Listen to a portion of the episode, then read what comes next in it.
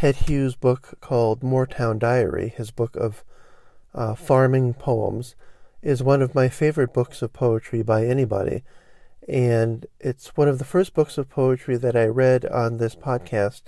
And I'd like to take advantage of the chance to just re record my selections from it, add a few new poems to it, as well as audio from Hughes himself, as well as uh, some remarks of Hughes that I will just be reading myself from this incredible uh, collection of poetry. The first thing is just this small remark from Hughes himself in the preface to the book that he added, I believe, in the late 1980s. He says, In the early 1970s, my wife and I bought a small farm just north of the northern edge of Dartmoor in what is generally known as North Devon, and farmed it in partnership with, with her father, Jack Orchard, to whom I have dedicated this book.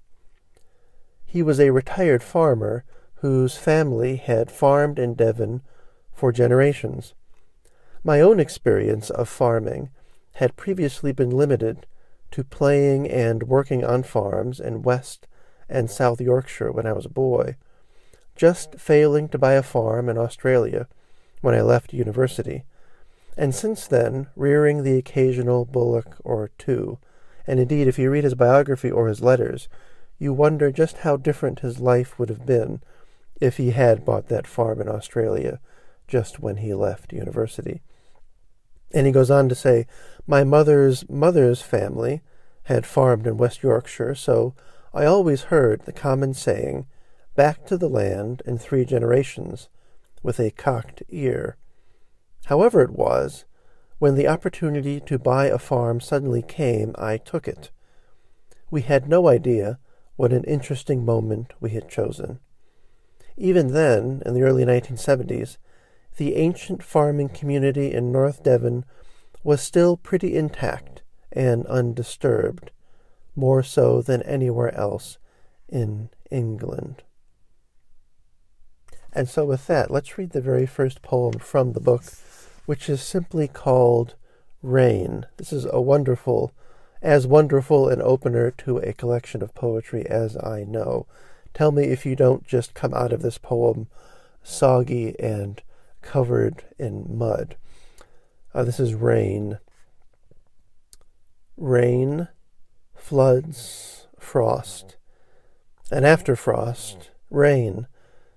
Dull roof drumming, wraith rain, pulsing across purple bare woods, like light across heaved water, sleet in it, and the poor fields, miserable tents of their hedges, mist rain off world, hills wallowing in and out of a grey or silvery dissolution, a farm gleaming, then all dull in the near drumming.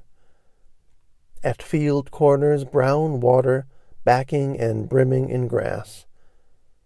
Toads hop across rain hammered roads. Every mutilated leaf there looks like a frog or a rained out mouse. Cattle wait under blackened backs. We drive post holes. They half fill with water before the post goes in. Mud water spurts as the iron bar slam burns the oak stake head dry. Cows, tamed on the waste, mudded like a rugby field, stand and watch, come very close for company, in the rain that goes on and on and gets colder. They sniff the wire, sniff the tractor, watch. The hedges are straggles of gap, a few haws. Every half ton cow sinks to the fetlock at every sliding stride. They are ruining their field, and they know it. They look out sideways from under their brows, which are their only shelter. The sunk, scrubby wood is a pulverized wreck.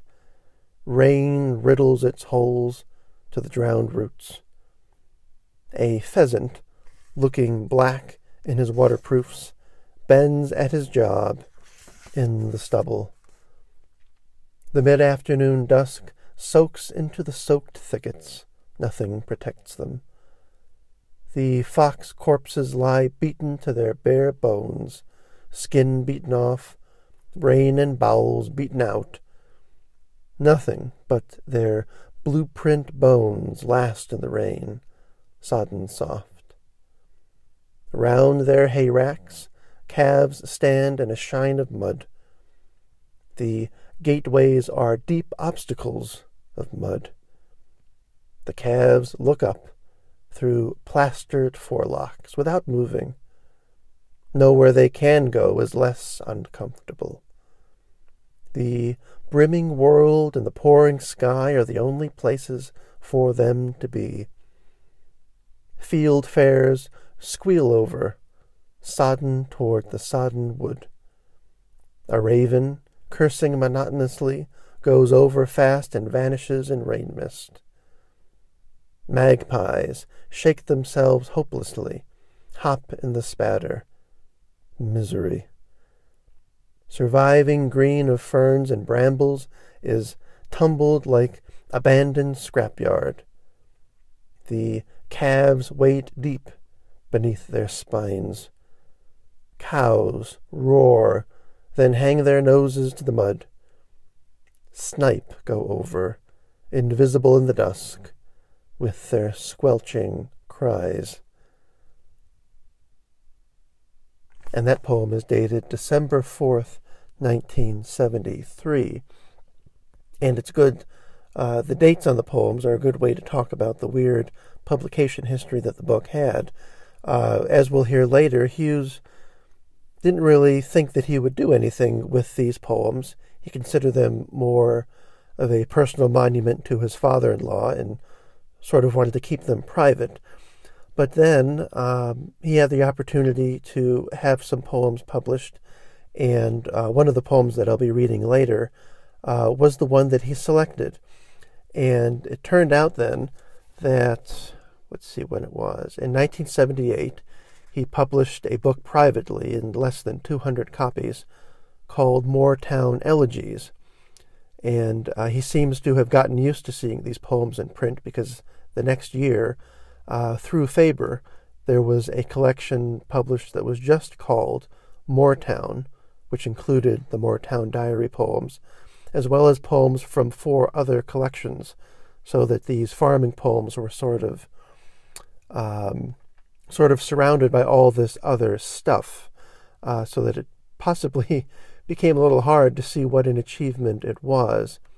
And it wasn't until 1989 that the poem was published, or that the sequence was published by Faber in a major collection again, as a separate collection, um, with the dates added and with the comments that I'll be reading from him added as well. An introduction and then notes to some of the uh, poems. Uh, Hughes for reasons of his biography that most of you will be familiar with, uh, had a hard time quite understanding what he was able to do, and after he did it, quite what he had been able to achieve. And I think that's especially the case um, with these Moortown poems, where he didn't quite know what to do with them. They were private, they were published, then they were published privately, and then they were published in the middle, sandwiched between these other collections they were completely unlike it, and only later were they given their own space with dates and commentary. Uh, there's a sense that even a great poet can maybe not know quite what he has and quite what he's done and how it is that he should give it to the world. And I take uh, a, a sort of comfort from that. Let's check out another poem here. And this is called, this is one that I did not read the first time around when recording an episode of these poems. So I'm happy to read it here for the first time. This is called Bringing in New Couples. Wind out of freezing Europe, a mean snow fiery cold. Ewes caked crusty with snow, their new hot lambs wet trembling and crying on trampled patches under the hedge twenty miles of open lower landscape blows into their wetness. The field smokes and writhes, burning like a moor with snow fumes. Lambs nestling to make themselves comfortable, while the ewe nudges and nibbles at them, and the numbing snow wind blows on the blood tatters at her breached back end. The moor a grey sea shape, the wood thick-fingered density, a worked wall of whiteness, the old sea roar, sheep shout, lamb wail, redwings needling invisible, a fright smoking among trees, the hedges blocked, lifting of ice-heavy ewes, trampling anxieties as they follow their wide-legged tall lambs, tripods craning to cry, bewildered. We coax the mothers to follow their babies, and they do follow, running back in sudden, convinced panic to the patch where the lamb had been born, dreading she must have been deceived away from it by crafty wolvish humans, then coming again, defenseless to the bleat she's attuned to, and recognizing her own, a familiar detail in the meaningless shaped mass of human arms, legs, body clothes, her lamb on the white earth, held by those hands. Then, vanishing again, lifted. Then, only the disembodied cry going with the human, while she runs in a circle on the leash of the cry, while the wind presses outer space into the grass, and alarms wrens deep in brambles with hissing fragments of stars. And that poem is dated 16th of February, 1975. It's worth, let's see here. Let's read one more poem and then get to Hughes's comments on them. This is a, a poem called Surprise. And it says, Looking at cows in their high, roofy, roomy, windy home, mid-afternoon idling, late winter, near spring, the fields not greening, the wind northeast and sickening, the hay shrinking, the year growing, the parapets of toppled hay, the broken walls of hay, the debris of hay, the piece of cattle, mid afternoon, cud munching, eyelids lowered, the deep platform of dung, Looking at cows sharing their trance, it was an anomalous blue plastic apron I noticed, hitched under the tail of one cow that went on munching with angling ears, a glistening, hanging sheet of blue black. I thought of aprons over ewes' back ends to keep the ram out till it's timely. I thought of surgical aprons to keep cleanliness under the shitfall. Crazily far thoughts proposed themselves as natural, and I almost looked away. Suddenly, the apron slithered, and a whole calf's buttocks and hind legs, whose head and forefeet had been hidden from me by another cow, toppled out of its mother and collapsed on the ground. Leisurely, as she might be leisurely curious, she turned, pulling her streamers of blood tissue away from this lumpish jetsam. She nosed it where it lay like a stillbirth in its tissues. She began to nibble and lick. The jelly shook its head and nosed the air. She gave it the short, small, swallowed moo grunts hungry cows give when they stand suddenly among plenty. And that's March 21st, 1975. And Hughes has this remark uh, this is from the preface in the book of how the poems came to be written and I guess not what he, uh, how he wrote them, but uh, what he didn't do with them in the rewriting process. That is such um, a revelation, and you have to be thankful, I suppose, that he had the presence of mind to realize what he did. Uh, this is what it says at the end of the preface. Uh, the pieces in this collection came about by the way. It occurred to me from time to time that interesting things were happening on this farm that he had with his wife and his uh, father in law, and that I ought to make a note of them, a note of the details in particular, partly with the idea of maybe using them at some future time in a piece of writing, and partly to make a fleeting snapshot for myself of a precious bit of my life. Over those first years, as the evidence now shows me, that impulse came to me about forty times, and most of the results are here in this book. I should say something about the form and style in which these pieces were written. I set them down in what appears to be verse for a simple reason. In making a note about anything, if I wish to look closely, I find that I can move closer and stay closer if I phrase my observations about it in rough lines.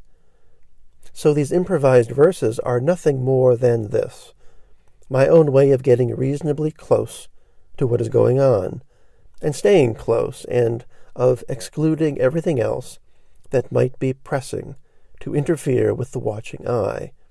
In a sense, the method excludes the poetic process as well. That is, the trying to make it a self conscious poem matching whatever uh, whatever way of writing poems that that you uh, feel obliged to uh, turn words into is what he means there. The poetic process as well. This sort of thing had to be set down soon after the event. If I missed the moment, which meant letting a night's sleep intervene before I took up a pen, I could always see quite clearly what had been lost. By the next day, the processes of, quote, memory and the poetic process had already started.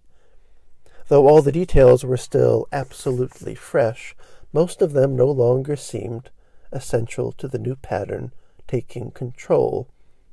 The pieces here, which begin to look a little more like, quote, poems, mark the occasion where I had missed the mark in this way. He does not want them to look or sound like polished pieces or intended pieces of poetry.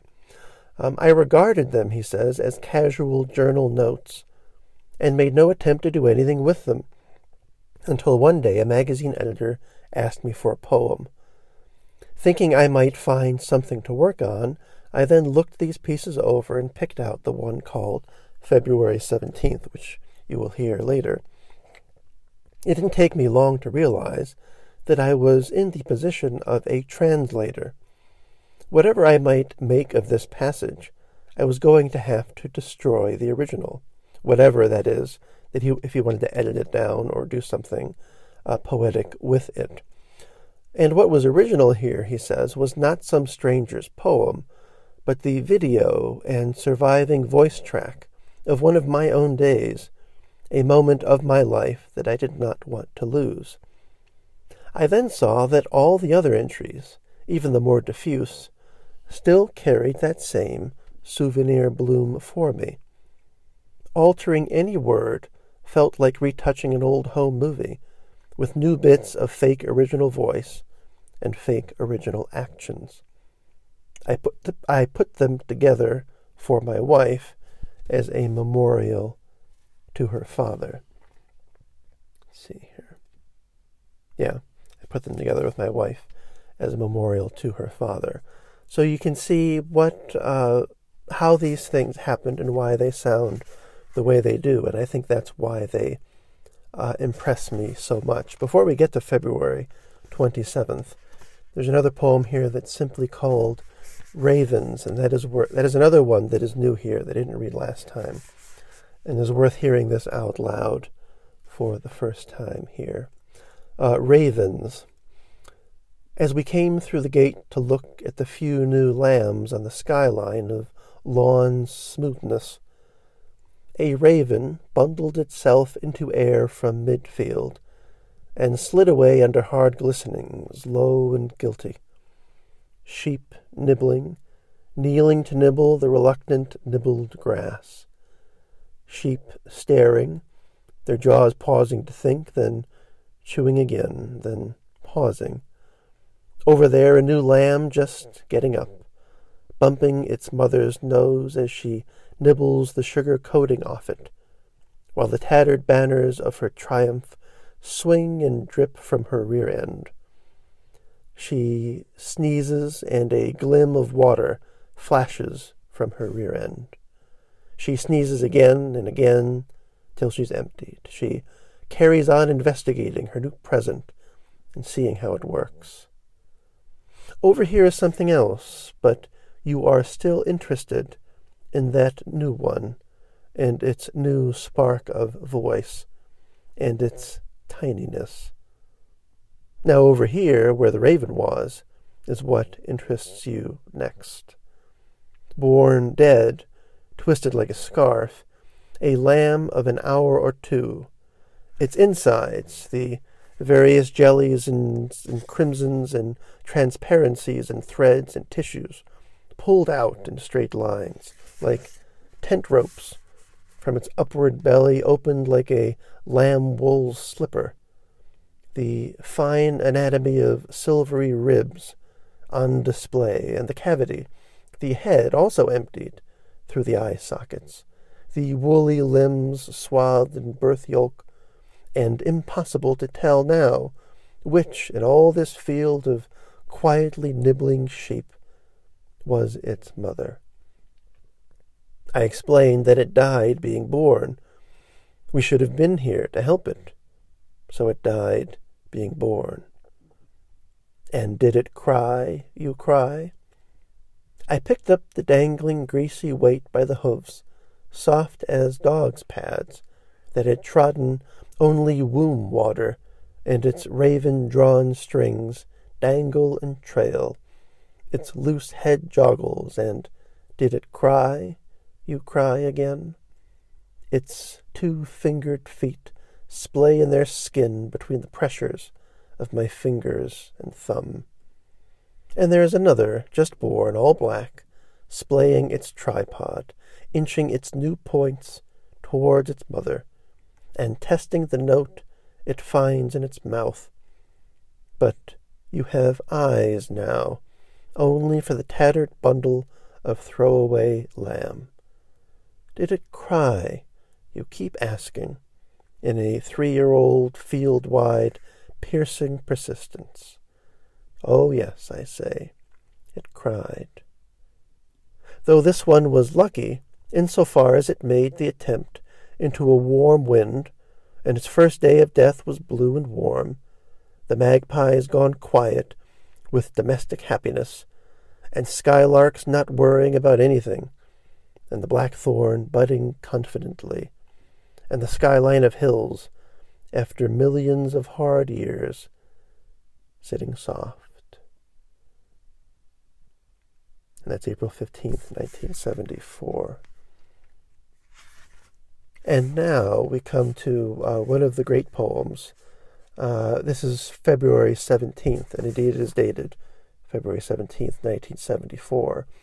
And instead of me reading it, because Hughes is such a great reader of his own poetry, let's hear how Hughes reads this poem. A lamb could not get born. Ice wind out of a downpour, dishclout sunrise. The mother lay on the mudded slope. Harried, she got up, and the blackish lump bobbed at her back end under her tail. After some hard galloping, some manoeuvring, much flapping of the backward lump head of the lamb looking out, I caught her with a rope, laid her head uphill, and examined the lamb. A blood ball, swollen tight in its black felt, its mouth gaps quashed crooked, tongue stuck out, black purple, strangled by its mother. I felt inside, past the noose of mother flesh, into the slippery, muscled tunnel, fingering for a hoof, right back to the porthole of the pelvis. But there was no hoof. He had stuck his head out too early, and his feet could not follow. He should have felt his way, tiptoe, his toes tucked up under his nose for a safe landing.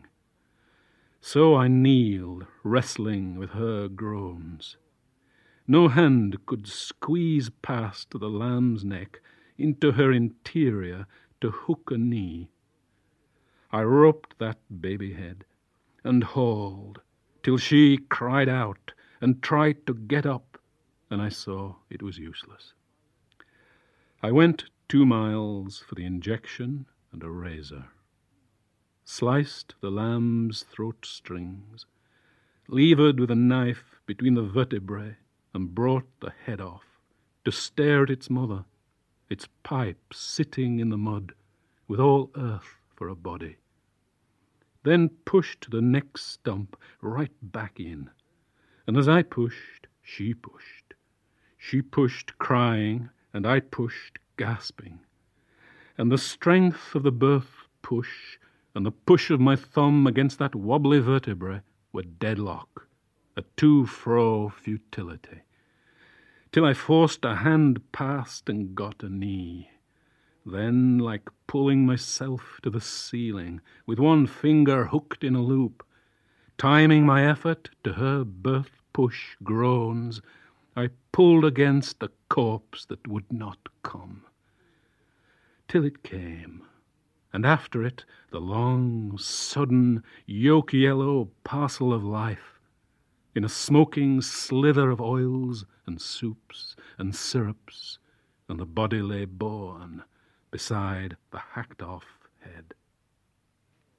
It's worth looking at the, the, the other comment that he mentions in his uh, preface, where he's talking about this countryside as well, this um, area of uh, Devonshire. And this is what he has to say very quickly here. Uh, buried in their deep valleys, in undateable, cob walled farms, hidden not only from the rest of England, but even from each other, connected by the inexplicable. Devonshire, high banked, deep cut lanes that are more like a defense maze of burrows. These old Devonians lived in a time of their own. It was common to hear visitors say, Everything here's in another century. But what they really meant, maybe, was that all past centuries were still very present here wide open, unchanged, unexorcised, and potent enough to overwhelm any stray infiltrations of modernity. The farmers lived lightly in the day and the year, but heavily in that long backward perspective of their ancient landscape and their homes. The breed was so distinct, so individualized, and all of a piece, they seemed to me almost a separate race. I could believe they were still that Celtic tribe the Romans had known as the Dumnonii, the people of the deep valleys, a confederacy of petty kings hidden in their strongholds that were only just beginning to emerge out of the old oak forest. And there you have it. Um, what is the next poem here? Only two more poems, actually. And then we will uh, get another comment. Um, we will hear Hughes himself talking about uh, this book of poems. This is called uh, Birth of Rainbow. This morning, blue, vast clarity of March sky, but a blustery violence of air and a soaked overnight new painted look to the world. The wind coming off the snowed moor in the south, razorish, heavy bladed and head cutting, off snow powdered ridges, flooded ruts shook. Hoof puddles flashed, A daisy, mud plastered, unmixed its head from the mud. The black and white cow on the highest crest of the round ridge stood under the end of a rainbow, head down, licking something full of the painful wind and the pouring haze of the rainbow ignored. She was licking her gawky black calf, collapsed wet fresh from the womb, blinking his eyes in the low morning, dazzling, washed sun. Black, wet as a collie from a river, as she licked him, finding his smells, learning his particularity. A flag of bloody tissue hung from her back end, spreading and shining, pink fleshed and raw. It flapped and coiled in the unsparing wind. She positioned herself, uneasy as we approached, nervous, small footwork on the hoof ploughed, drowned sod of the ruined field. She made uneasy, low noises, and her calf, too, with his staring whites, mooed the full, clear calf note, pure as woodwind, and tried to get up, tried to get his cantilever front legs in operation, lifted his shoulders, hoisted to his knees, then hoisted his back end and lurched forward on his knees and crumpling ankles, sliding in the mud and collapsing, plastered. She went on licking him. She started eating the banner of thin, raw flesh that spinnakered from her rear. We left her to it. Blobbed antiseptic on to the sodden blood dangle of his muddy birth cord, and left her inspecting the new smell. The whole southwest was black as nightfall. Trailing squall smokes hung over the moor, leaning and whitening towards us. Then the world blurred and disappeared in 45 degree hail and a gate jerking blast. We got to cover, left the god, the calf, and his mother. And that's the 19th of March, 1974. And it's interesting here. Find the page here. in a letter to his friend uh, Keith Sagar. Let's see when it was written. In April of 1977, so this would have been even earlier than the, about uh, more than 10 years earlier, than the um, parts of the preface that I read from. Uh, Ted Hughes had this to write about these pieces to his friend uh, and critic, uh, Keith Sagar. He says that they are pieces from a verse diary that I've kept from time to time. It's a casual way of getting down the details without bothering about making a poem. Quite often they come out as passages that I can't alter in any way at all for the better. They're old fashioned and all that, but I don't know how else I could get what they get. They can only be done right on the spot pretty well. If I leave it more than a week, the thing becomes a more conventional sort of poem with all sorts of other intrusive requirements to be satisfied. And you'll notice in the very last thing that I play here that um, what he says in the preface, what he just said to his friend, and what he says in the interview that I'll play at the end, um, he is repeating himself and saying the same thing in different ways. And you get to see an example there as well of just how we make our own stories, I suppose um, how we tell our own tales, how we make our own explanations of things.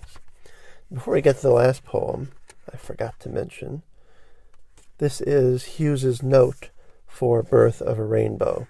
He has notes for probably a dozen of the poems, and this is one of the ones that I really liked. About Birth of Rainbow, Hughes says this What I sharply remember about this piece was how nearly I let it pass like many other curious moment. That timing, the cow dropping the calf, just as we set eyes on her, after we had watched her well into darkness the night before, was almost as peculiar as the fact that she gave birth under the end of a rainbow. And thinking about it that night, I pushed myself out of bed to make the note, knowing that by the next day I would for sure have lost the authentic fingerprints of the day itself. I recall, too, how, as I came to the close, Robert Frost's line, Something has to be left to God, strayed into my head, and how I made a quick bow around that to tie the piece up, a quick bow around that to tie the piece up. And we called the calf Rainbow. It's not all about uh, the death of these animals and the brutality of the landscape. Sometimes the animal survives. But as we know, uh, the, the book is dedicated to his father in law, and, um, and this last poem is one about his father in law named uh, Jack Orchard. Is that right? Yes. This is a great poem, uh, and it has a, uh, the perfect title for it. It's just called A Monument. Um, I think in the very first poem, the one about the rain, uh, there's just the mention of us, or the two of us, um, sinking stakes into the ground. And this is another poem about Hughes and his father in law uh, doing this, or just his father in law uh, on his own uh, doing this work up until the very end. So, what I'll do here, I'll read this poem, A Monument, and then immediately after that will just be an excerpt from an interview that Hughes gave about this collection, talking about uh, the book as a whole, and that will be it for tonight. This is a monument. Your burrowing, gasping struggle in the knee deep mud of the copse ditch where you cleared, with bill hook and slasher, a path for the wire, the boundary deterrent, that memorable downpour last ditch hand to hand battle with the grip of the swamped blue clay, to and fro, the wallowing weight of the wire roll, your raincoat in tatters, face fixed at full effort, and the to fro lurching under posts and tools and pile driver, while the rain glittered all the sapling purple birches and clothing deadened to sheet lead.